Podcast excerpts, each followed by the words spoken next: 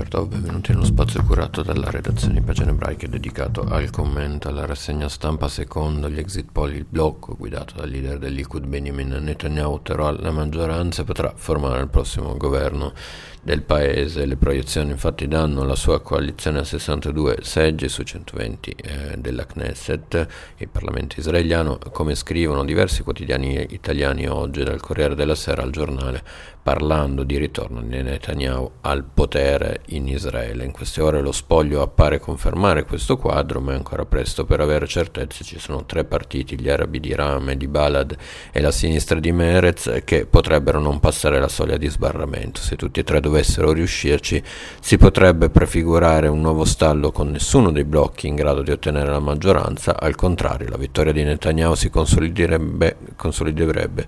garantendo al leader del Likud una maggioranza meno risicata. Bibi's back, lo slogan che racconta la stampa, si sente in diverse parti del paese, dato certo intanto l'affluenza, il 71,3% degli aventi diritto si è recato alle urne, la percentuale più alta dalle elezioni dal 2015 a oggi. Chi celebra il eh, proprio successo è il partito di estrema destra sionismo religioso che con ogni probabilità diventerà il terzo partito della Knesset, un risultato mai ottenuto prima, descritto dai quotidiani come un trionfo che porterà in Parlamento e forse al governo il leader di Otzma Yehudit, potere ebraico, eh, Itamar Ben-Gvir Repubblica, lo descrive in questi termini, un discepolo del movimento Kach messo al bando negli Stati Uniti che non solo rifiuta ogni dialogo con i palestinesi di Cisgiordania e Gaza, ma definisce due 2 milioni di cittadini arabi di Israele, una quinta colonna, e mette nel mirino la Corte Suprema, arbitro dell'equilibrio nazionale. Secondo lo scrittore israeliano Edgar Keret, intervistato dal Corriere, Benvir